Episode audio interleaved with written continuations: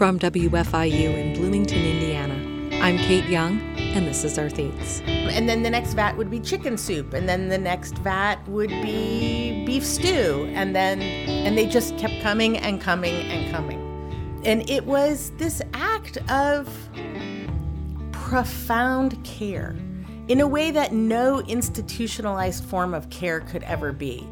This week on the show, a conversation with Elizabeth Cullen Dunn, who's been in Poland on the Ukrainian border, working with refugees fleeing the war in their home country. She brings us stories of everyday people, organizing, cooking, transporting, and comforting families in crisis. Stay with us.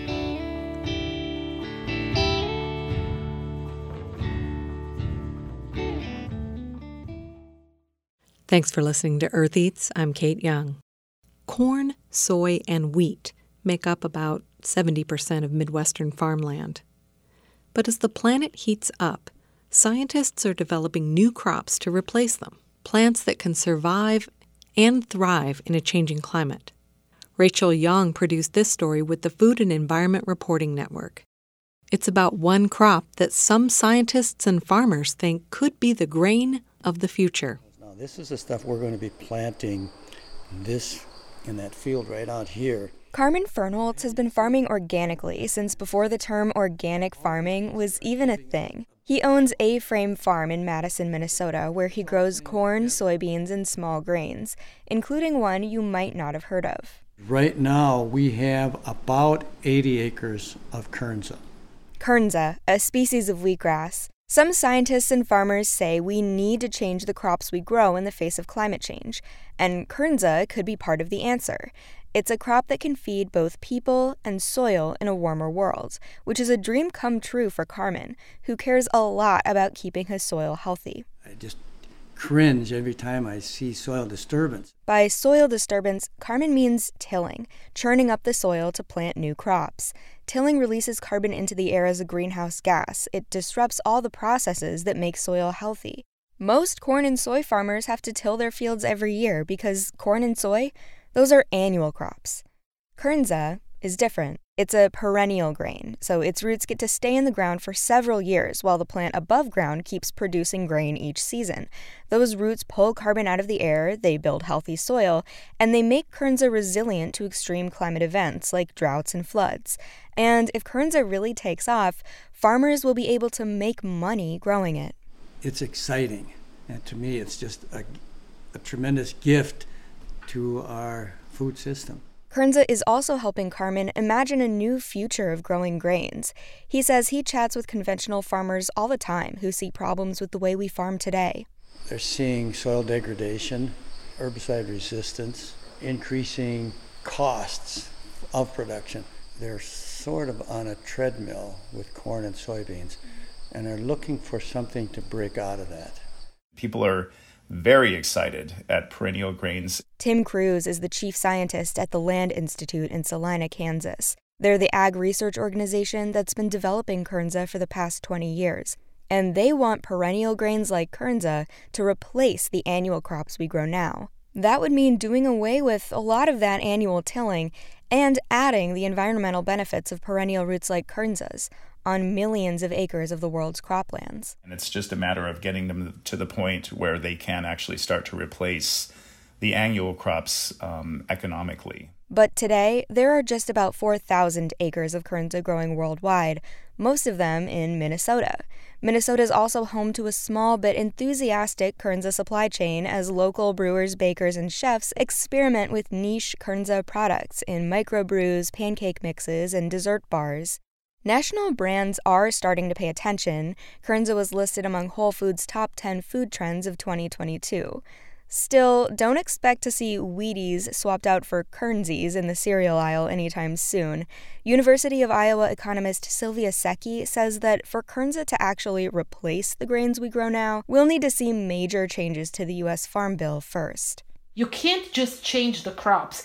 This is a whole system that we need to modify. Part of that system? Federal subsidies for annuals like corn and soy, which incentivize farmers to grow those crops, even if they end up losing them to extreme climate events.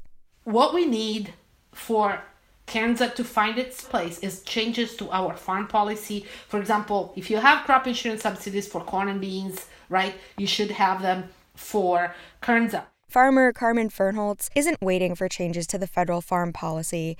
He's been mentoring young organic farmers for a farming future that benefits the earth instead of degrading it. To start seeing the next generation being engaged in it, there's nothing more rewarding. For the Food and Environment Reporting Network, I'm Rachel Young. This story comes from Hot Farm, a new podcast from the Food and Environment Reporting Network about the intersection of agriculture and climate change. You can listen to Hot Farm wherever you get your podcasts.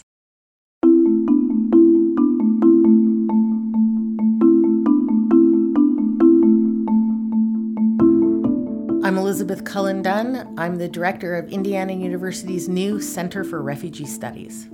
Elizabeth Dunn is also a geography professor and food studies scholar. We've had her on the show before, talking about refugees working in the U.S. meatpacking industry at the start of the pandemic in 2020. Before that, we interviewed her about her work on emergency food aid for refugees after the war between Russia and Georgia over the breakaway province of South Ossetia back in 2008. When Russia invaded Ukraine in February of this year and refugees were fleeing into Poland to escape the violence, Elizabeth Dunn headed to Poland as well. I went March 9th, and I was there until about March 26th. I had a chance to talk with her a couple of weeks ago, here in Indiana, just before she headed back to Poland, where she is right now. Her research is centered around international humanitarian aid for refugees and displaced people. She wants to learn about what kind of aid is helpful in specific situations. She speaks Polish fluently and thought she could be of assistance at the border, and further her research with her colleague, Iwona Kaliszewska from the University of Warsaw. Just a note, our conversation drifts away from food at times and into other areas of life, which makes sense, I think. Food is not always its own separate subject. It's integrated into other aspects of our everyday lives, in normal times and in crisis. Here is Elizabeth Cullen Dunn talking about her experiences in Poland at the border with Ukraine in March of this year. I went because I've worked in this part of Poland since 1991. So in the early 90s, I actually worked in a factory in the town of Rzeszów, Poland, for almost 2 years. It was a baby food factory. So my first book was about the transformation of labor from communism to capitalism. And I worked with blue-collar workers in this sort of town in the middle of nowhere. And now that town has become the center of the Polish IT industry. It's become surprisingly wealthy. I didn't recognize my own old apartment when I was there because there's a shopping mall all around it now, where it used to be sort of communist worker blocks. But Rzeszów also became the hub of humanitarian aid to refugees. The U.S. 82nd Airborne is there. They're running weapons and training and other forms of aid into the Ukrainian army from Rzeszów out of Jasionka airport. And many of the big humanitarian NGOs set up shop there. So we went there, and then we also went to a town called Przemyśl, which is closer to the Ukrainian border. And from there, we went to the border crossing points. I was with my colleague Iwona Kaliszewska from the University of Warsaw. So we're looking at these volunteer aid chains, which are people mostly who know each other or who connected via Facebook and who are passing aid hand to hand until it reaches refugees who need it or reaches internally displaced people in Ukraine or reaches volunteer military, which is almost every man in Ukraine right now. And so this is a crowdsourced war in a way I have never seen. Almost all the humanitarian aid we saw in Poland was coming from volunteers who were not organized in like the standard NGO form, but who were organizing themselves into hand-to-hand chains of aid delivery via Facebook. So we saw, for example, the example I keep talking about is these amazing women called the Koło Gospodyń Wiejskich, which is the rural women's circles. And these are farming women who are part of an organization that was founded in like 1915. And so they're neighbors, they're friends, they've known each other for years and years and years. And they were on the border when the refugees started coming. And so what these women do is what every Polish grandma would do. They made soup. They made vat after vat of soup. And it was amazing because people who were crossing the border in March from Ukraine had sometimes been traveling 36 or 50 hours, and they were starving and they were cold, and it was just miserable. Many of them had come out of open conflict zones. Many of them had waited more than 30 hours in line to cross the border. And as they stumbled across the border, they were met by these Polish women who made sure everybody got a hot bowl of soup, because in Poland, soup is what you need when anything goes wrong. It's soup, man. That's the universal cure. And when one vat of soup was gone, a woman would arrive with another. And I even asked them, I said, how do you have these big vats on hand? And they said, oh, we use them for festivals. So they put on these village festivals every year, and that's why they have these thermal insulated containers of soup, huge, like maybe 20-gallon containers of soup. And okay, so what kind of soup? Oh, it was amazing. So every woman made her own vat of soup at home with food she grew herself, mostly with food she grew herself. And so, like, you'd get a vat of fasolka po bretonsku, which is one of my favorites, which is white beans in a tomato broth with slices of kielbasa. That's a good one. And then the next vat would be pickle soup, which is another big favorite of mine, which is a kind of a half-thick, creamy soup full of dill and chunks of pickle. And then the next vat would be chicken soup. And then the next vat would be beef stew. And they just kept coming and coming and coming. Wow. And it was this act of profound care in a way that no institutionalized form of care could ever be. Sure, UNHCR could have shown up. They could have had refugee camps on the border. That's standard procedure. But instead, local people in Poland helped the refugees as they crossed, then helped them get to a transit shelter where they could spend the night and figure out where to go next, then helped transport them to Warsaw or to Krakow or on to other parts of Europe, took them into their homes and fed them for months. Every Polish family I know had a Ukrainian family in their apartment when I was there. So it was this act of solidarity and neighborliness and care that was something more than humanitarian aid usually is. And it all started with soup. I'm speaking with Elizabeth Cullen Dunn, director of the Center for Refugee Studies at Indiana University. We'll be back in a moment with more from our conversation.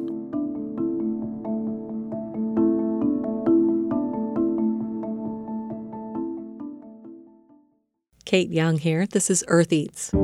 Let's return to my conversation with Elizabeth Cullen Dunn. She's been talking about her recent trip to the Polish-Ukrainian border, where she was volunteering and researching with her colleague Iwona Kaliszewska from the University of Warsaw.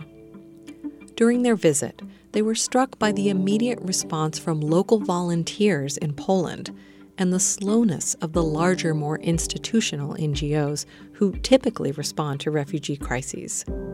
We volunteered at the border crossing points, which were all made up of volunteers.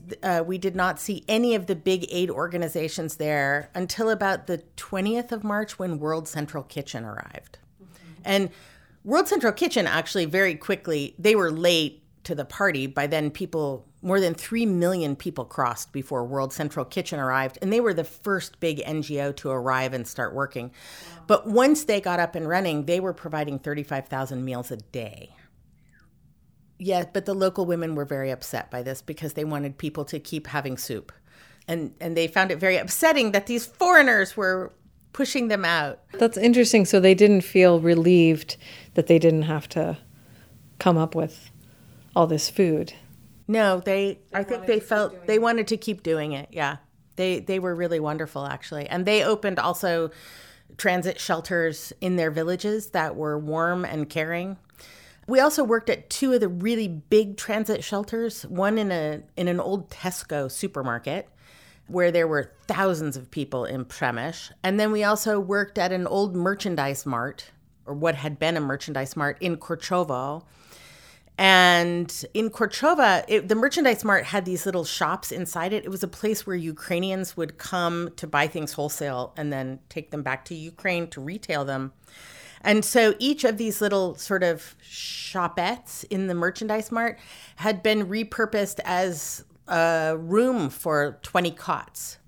So there were rooms full of Roma people. There were rooms full of people with small dogs. There were rooms full of people with cats. There were rooms full of mercenary fighters who had to come out when a training center about 12 kilometers away was hit with cruise missiles while we were there. So we were a little closer to the action than I wanted to be. So at this center, thousands of people a day were passing through. And so Iwona and I worked. We handed out food. We helped translate for people. We helped them find rides onto Germany or France. And we interviewed a lot of the volunteers who had come themselves to provide aid. Earlier in our conversation, before my mic was on, actually, Elizabeth had mentioned a story she wanted to tell me about pierogies. So the rural women's circles, this is a story that Iwona went out to follow up and do a follow-up interview with them, and she found them in this little village making pierogies, which are little meat-filled dumplings. So sending pierogies to soldiers on the front in Ukraine is a little complicated because there's no refrigeration. And so they reverted to this very old technique, which is to sink them into buckets of lard. And the lard creates an anaerobic environment, and it keeps the pierogies from rotting so that they are food safe. And so here were these layers of dumplings in layers of pork fat. And Iwona was standing there, and one of the women said, "Oh, well, we also have these thermovisions." And thermovisions are thermal imagers used to find heat signatures in the dark. And obviously, it's military equipment. And these women were also running military equipment in. So pierogies, I mean, these 50-year-old, 60-year-old grandmothers were running pierogies, soup, and thermal imagers to hunt Russians with. And so they were trying to figure out how to get these things across the border, because although the Ukrainian border guards are not particularly picky, you don't want to be too obvious. And so Iwona said she just looked at them and they looked at her, and people started wrapping them in plastic and sinking them into buckets of lard. And the thermovisions. And then they gave the buckets of lard to a priest who drove them across the border. Wait, can I just picture the pierogies in the buckets of lard again? Are they like in plastic bags and then put in the lard? No. They're just put directly in the lard, because the lard, the fat creates an anaerobic environment, so they're preserved. It's basically pierogies confit. Yeah, and then don't have to oil the pan before you. You do not have to oil the pan before you fry them. No, they're in good shape. They're pretty fat covered.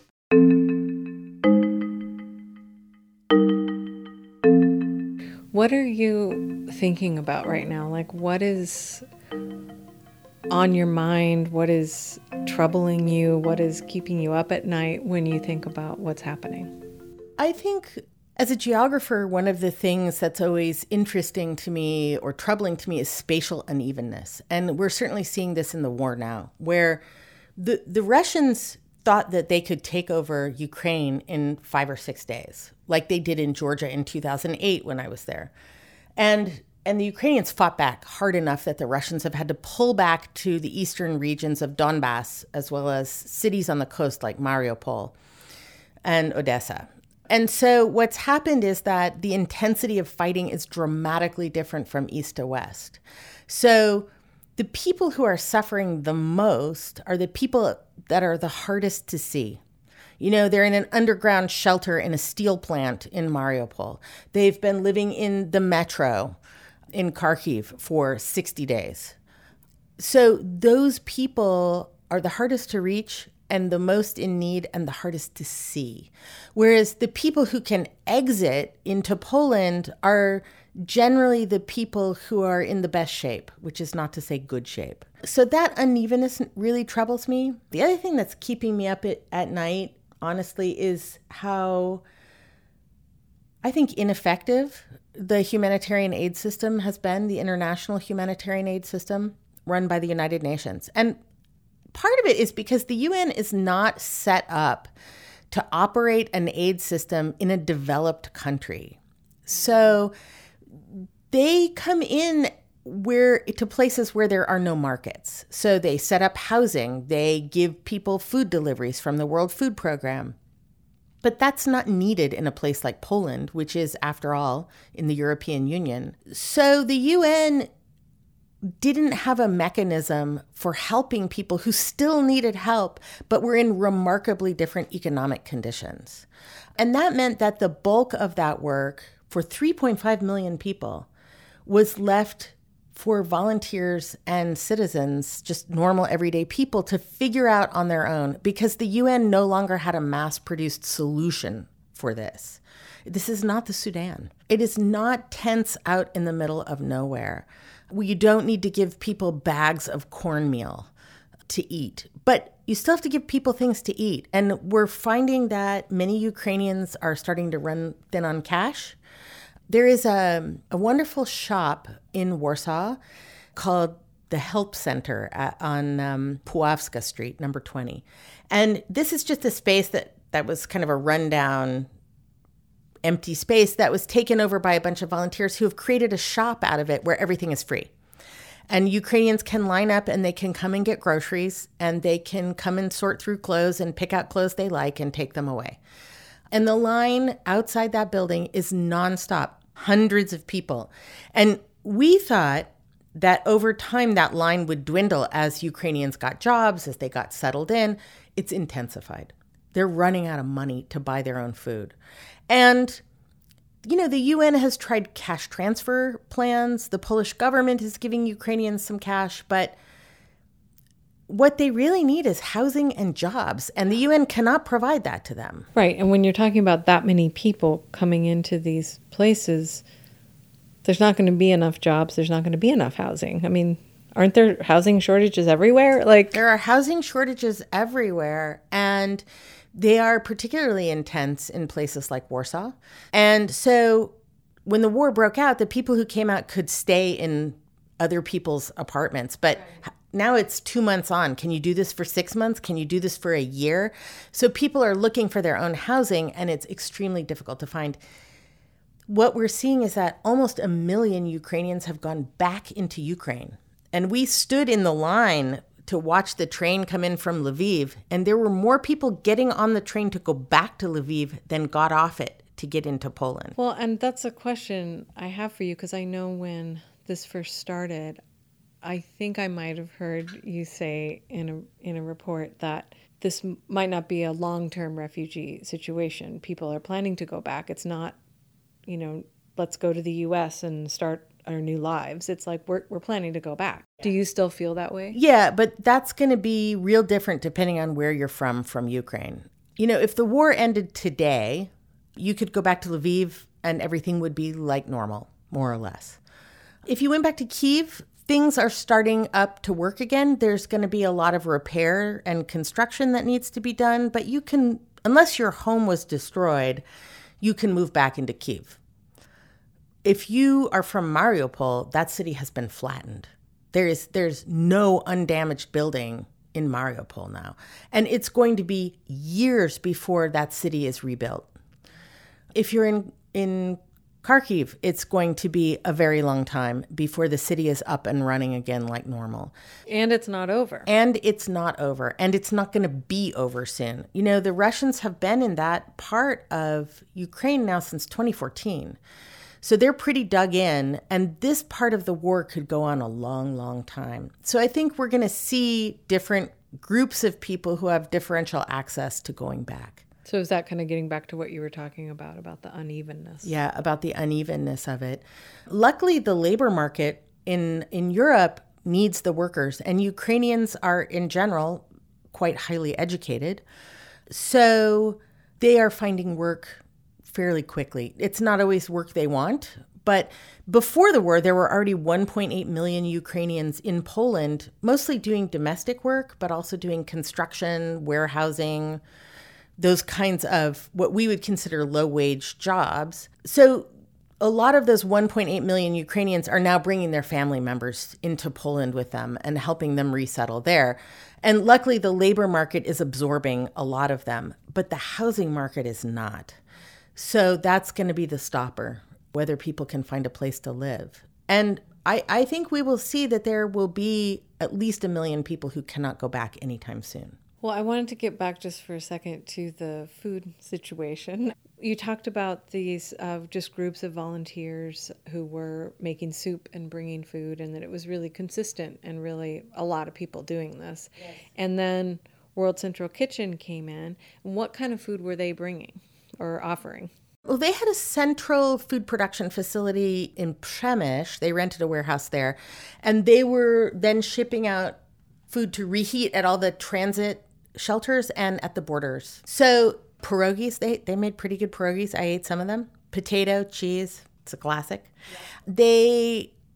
They had some very nice vegetable stews. They tried to make sure all the food was hot. And then, like everybody else, they were also giving out massive quantities of sugar.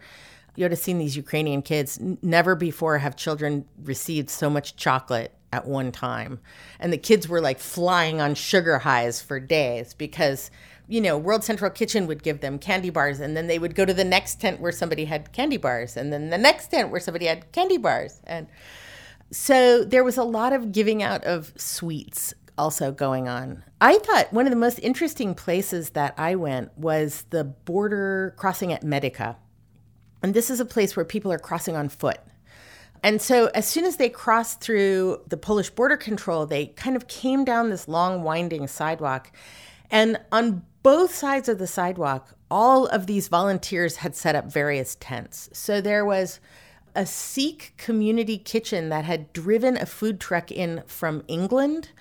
And they were giving like samosas and Indian food. That was one of the first ones that people hit.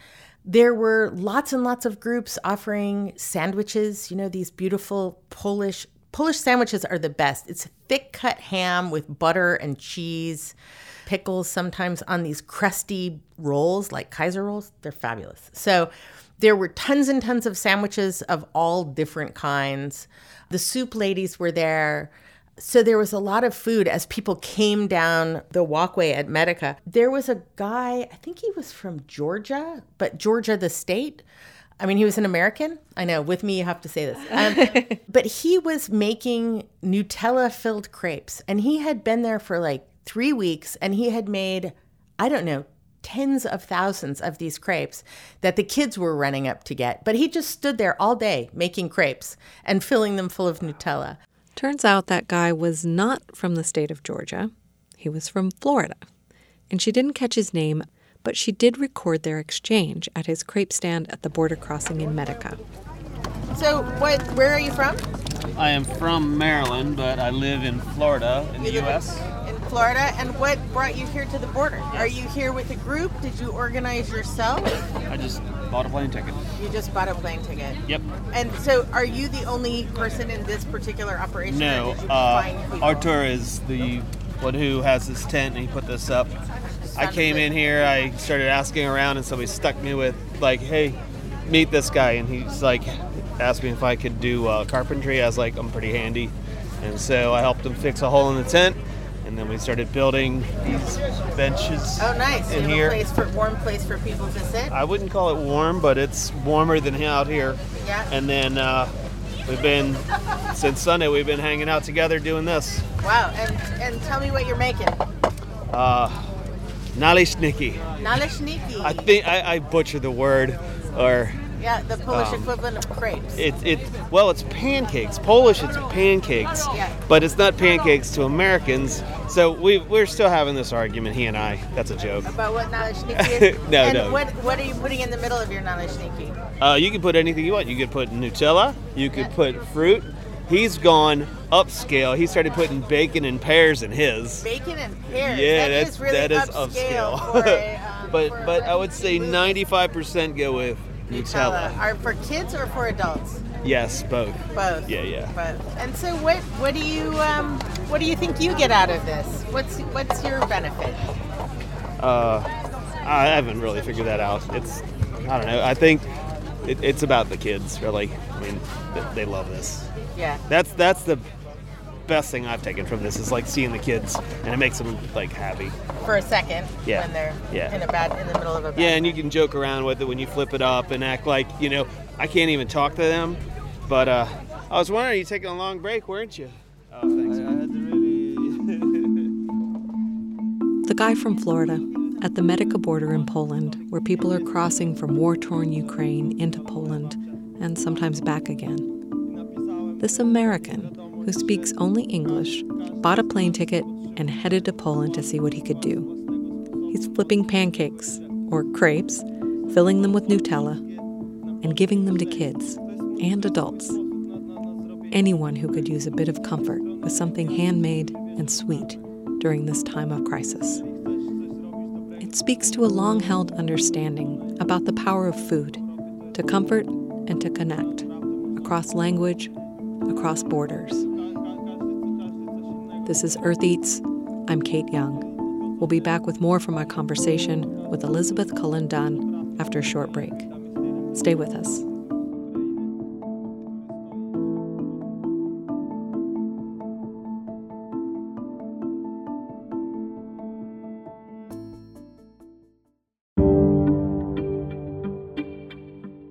Kate Young here. This is Earth Eats. Let's return to my conversation with geography professor Elizabeth Cullen Dunn. She's been at the Polish-Ukrainian border, working with volunteers providing aid to Ukrainian refugees. What was interesting was people were so excited to help that that the refugees got asked for if they wanted something to eat, like 17 or 18 times in the 100 yards between the border crossing and the bus to the train station. I mean, it was. People were thrilled to help. People felt a moral duty to help. A lot of Polish people, I asked them why they were helping, particularly because there's been this issue where Syrians at the Belarusian border with Poland have been treated very differently. Poland has militarized that border. It's pushed Syrians and Afghans out. And there have been accusations that the Polish government is racist because it will admit Ukrainians but not Syrians. So I started asking Poles why they wanted to volunteer to help. And they said a couple of things. One is, of course, Ukrainians are like us. That was a big one. I mean, they speak a language we can understand. If they speak slowly, they eat the same food as us. You know, they look like us. They share our culture. But there were other reasons that were more important. And the more important reason was, many people said, because they're what stands between us and Putin. And if they don't fight, Putin will be here at any moment. I mean, many Poles felt this absolutely visceral sense of threat about this. And they believed that by taking care of these soldiers' families, that the soldiers could then fight and fight harder. And that was important. And then there's also the shared, longstanding hatred of the Russians. And Poles almost universally hate Russians. And that's historic because of World War II, and the communist period, but it's also been whipped up a lot by the current government, which is remarkably anti-Russian. So a lot of Poles were already primed to be very defensive about Russians. And so on the principle of the enemy, what is the enemy of my enemy is my friend, they helped Ukrainians. So I think it's more complex than racism would allow. I was just wondering, like, when you said that there were all these places that people could get food and all these people offering food, what was the atmosphere like in these border crossings? And was it, you know, festive? Was it desperate? Was it, like, what? It sounds like it was a lot of people. Was it stands? Like, how organized was it? Did it feel like chaos? It was complete chaos because the volunteers were organizing themselves, you know. So the buses, for example, were run by the local volunteer firefighters who were running people to the train station. And the food stands were all run by volunteers. So there was no standardization and there was no standard procedure for any of this. It was just sort of walk across the border and here we are to help you. At the other border crossings, it was less chaotic because those people were generally being dropped off at the border, crossing on foot, and waiting for someone to pick them up, someone they knew. So they would sit in warming tents for several hours sometimes waiting for a pickup, and then they would slow down and have a bowl of soup, and they would get to lay down and nap for a little bit. So things were calmer, and there was less volume of people coming through. But at Medyka and at the transit shelters, the atmosphere was sort of strangely carnivalesque.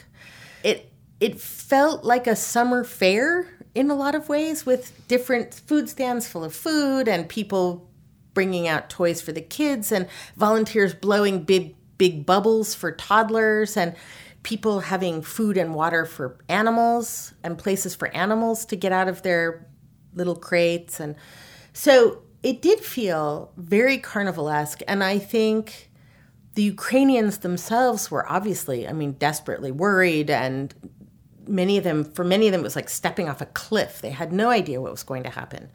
But for the volunteers, it was almost euphoric helping. People were running at top speed to help. They were working really hard to help, and they felt really good about it. Sounds like care on lots of levels. Like it wasn't just food or warmth. It was, what might these families need? What might be helpful for kids who've just gone through something terrible. Yeah, I think that's true, especially this attention on kids, because most of the people coming out were women on their own with children, or women with their mothers and their children, who then were double burdened. And so this question of how can we help the kids was really important. So I know at one point the mothers were complaining that the kids were so hopped up on sugar that they were being hard to manage. And so all the volunteers shifted gears and started bringing applesauce pouches so that the kids would have something healthy to eat, which I suppose was still quite a lot of sugar, but everybody felt like it was more healthy, and that's what mattered. Finding toys and games and distractions was really important. What was interesting about the Ukrainians that I met was that they themselves alternated between being mostly okay and having these moments of utter meltdown. So we talked to a woman who was the single mother of 5 kids, and the kids were little. I think there was an infant and a toddler and a twin 4-year-olds. They were tiny kids. And she had set up a kind of play area for them outside one of the transit shelters in the parking lot, just so that they could run around. And she was talking about going back. She was hysterical about going back into Kyiv, which was then being occupied by the Russians. And we kept saying, you can't go back. Now's not a good time to go back. And she said, we left 4 cats in the apartment. I have to go back and get the cats. I can't leave the cats there. And it was like, that was all that she could focus on. She could not think about the bigger picture. It was just too much to wrap her brain around. And she was trying to load up her 5 kids and go back into a militarily occupied zone to go get 4 cats. And so we helped her arrange for a neighbor to get into her house and feed the cats, which sort of calmed her down enough that she could think rationally about where to go next. And we helped her find housing in France for the short term, at least. But, she was obviously too overwhelmed to think about what she really needed to think about. And she was making terrible decisions. I told Elizabeth that I could completely relate to that. So could I. There's one thing you can control, so go control that. Because the rest of it you can't even think about, or you're going to crash. So we saw people like that. And then they would sort of pick themselves up and they would be okay for a while, and then they would crash again. So, I think the true emotional burden of the war, we don't know yet. But I do know, and I see it on Facebook all the time in all of these groups, Ukrainians posting to say thank you. Thank you for taking care of my family. Thank you for taking care of me. What would we have done without you? And they post in the groups to the volunteers. I was thinking about, I heard some report where they were talking about people who are still in Ukraine and not having worked for so long and running out of money. And then I just started thinking about just what we've all been through here in the U.S. with the pandemic and how disruptive that has been, and just thinking about trying to get everything kind of back on some kind of track, or people who didn't have work and now do, or just all the things. And then I started thinking about what you said before about just cities being demolished and how many lives are totally, not just disrupted, but totally destroyed. Yeah, I mean, I think that's the big thing about forced migration. It's not like moving. Like, a lot of people think, oh, it's moving. And moving to another country is hard, and moving to another part of your own country is challenging. But the real damage is that your whole life is destroyed, and all of the familiar things that you know are either gone or exist in kind of weird fragments that now are not related to each other in a way that makes sense anymore. So I think that the emotional fallout for this, we are only beginning now to see. And it's not just that people saw violence. That's bad enough. But it's also that when your apartment is blown sky high, you lose all your familiar possessions. You lose your world. And for many of these people, their world is gone. It will never come back. No matter how much you rebuild, it will never come back. So the war is going to fall off the U.S. front pages, but the actual effects of the war haven't even started yet. And they will be with people for decades. You know, I've worked with people who were involved in the Russian invasion of Georgia in 2008. And I talk to them all the time. And when the war in Ukraine broke out, people were texting me at 3 o'clock in the morning because they couldn't sleep. I mean, they were up remembering how terrible it was. And many of them, their lives have never come back to being normal. They're poorer. Their families have been blown apart. You know, my friend Maya has not seen her sister in 14 years because she can't. Her sister is 15 miles away, and she cannot go and see her. So I think we're going to see those effects playing out for a long time to come. When we spoke, Elizabeth Dunn was getting ready to head back to Poland. This time she was bringing some much-needed medical supplies that she'd managed to secure here in Bloomington. I asked her what she had planned for this next trip. So on this trip, we're going to be going back to all the people that we met, people in the transit shelters, people who were volunteers. We worked with a guy who had started out as a volunteer doing humanitarian aid at the shelter, and then he started moving humanitarian aid into Ukraine, and then he became sort of an amateur arms trafficker. So he was routing military supplies into Ukraine. We'll be talking to people like him, and we'll be talking to the political leadership. We'll be talking to people at the United Nations High Commission for Refugees to try and understand how the volunteer aid system came into being and why institutional aid had such a hard time starting up there, and what they see as the long-term needs and whether the institutional aid system can meet them. So that is the focus of the next trip. But of course, I will always be thinking about food and what people are eating. So we're also going to be going to the Help Center on Puławska Street to see what people are eating, and to see how they're buying groceries and how their diets are changing as their finances and their cooking situation changes. That's Elizabeth Cullen Dunn, food scholar and director of IU's New Center for Refugee Studies. Thank you so much for talking with me. It's always my pleasure, Kate. Earth Eats is one of my favorite shows. Elizabeth Dunn is currently in Poland at the border with Ukraine with an audio recorder in tow. We hope to talk with her again when she returns, so stay tuned to Earth Eats and subscribe to our podcast. You can find links to Elizabeth Dunn's work at our website, eartheats.org. Next up, we have a recipe from my garden for, of all things, soup.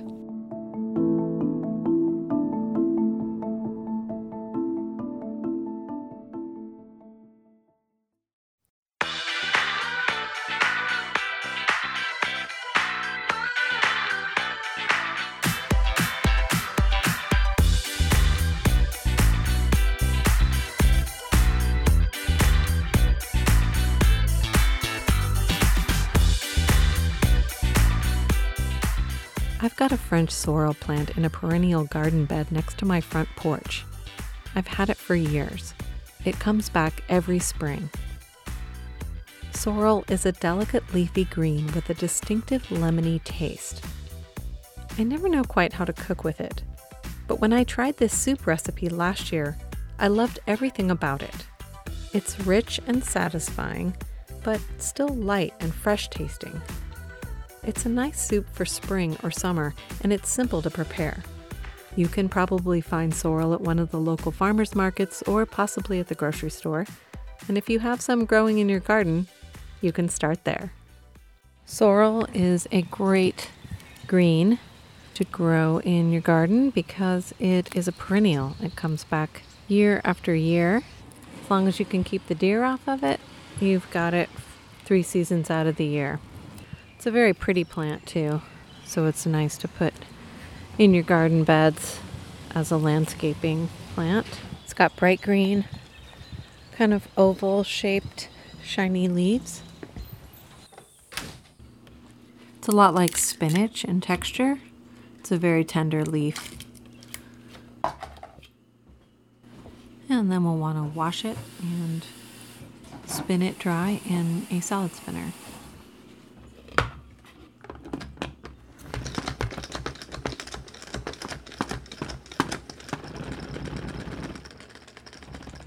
Once you have the sorrel leaves washed and spun, chop them up.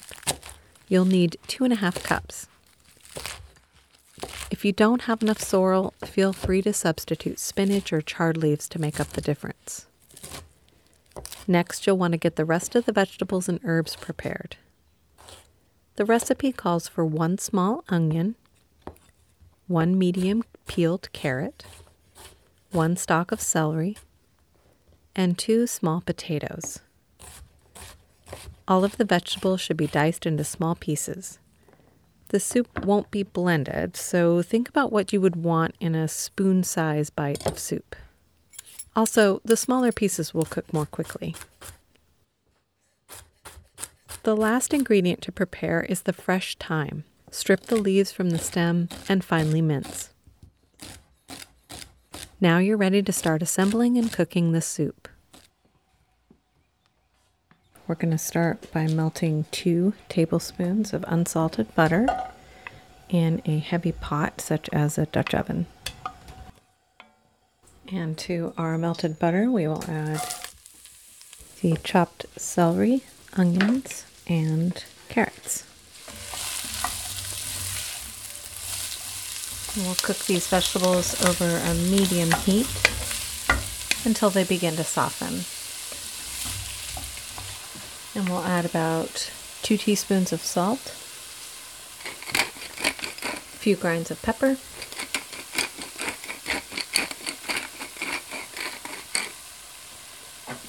and once the mirepoix vegetables, the carrots, the onions, and the celery are starting to get soft, then we're going to add the diced potato, 1/3 cup of uncooked rice, so that can be basmati or jasmine, and 4 cups of vegetable broth. You could also use a chicken stock for this. And I've made my vegetable broth a little bit more rich by heating it up with some Parmesan rinds. Really adds a nice savory flavor to soups.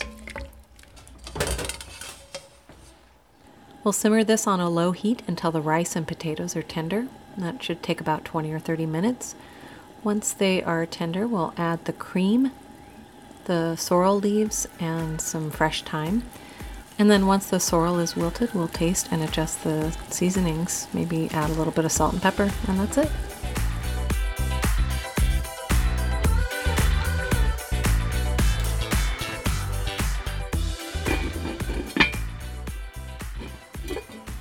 Now that our soup has been cooking for about 20 minutes, we're going to check. Yep, those potatoes are tender and the rice is cooked. So now it's time to add the cream. It's 1 cup of cream, 2 teaspoons of fresh thyme, finely chopped, and then our sorrel leaves. And you're going to want about 2.5 cups of those. And just stir that in. Heat through and adjust the seasoning, and then you're ready to serve. This does not get pureed. I mean, you could do that if you'd like, but I think it's a really nice soup with all of the textures of the diced potatoes, onions, and carrots, and celery, and then a little bit of that rice just to kind of thicken it and give it some body. The cream is adding the richness. And then that bright sorrel flavor. The sorrel is very tart. It has a lemony flavor. But in this dish, it's not overwhelming because of all the other flavors that you have going on and just the proportions. So it's a really nice soup. It's a great way to serve sorrel, and I hope you'll try it. As always, you can find the recipe at eartheats.org.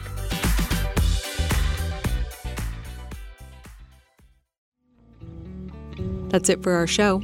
Thanks for listening. We'll see you next time. The Earth Eats team includes Aobon Binder, Mark Chilla, Toby Foster, Abraham Hill, Josephine McRobbie, Daniela Richardson, Peyton Whaley, Harvest Public Media, and me, Renee Reed. Special thanks this week to Elizabeth Cullen Dunn and the Pancake Guy from Florida. Our theme music is composed by Aaron Toby and performed by Aaron and Matt Toby. Additional music on the show comes to us from the artist at Universal Production Music. Earth Eats is produced and edited by Kate Young, and our executive producer is John Bailey.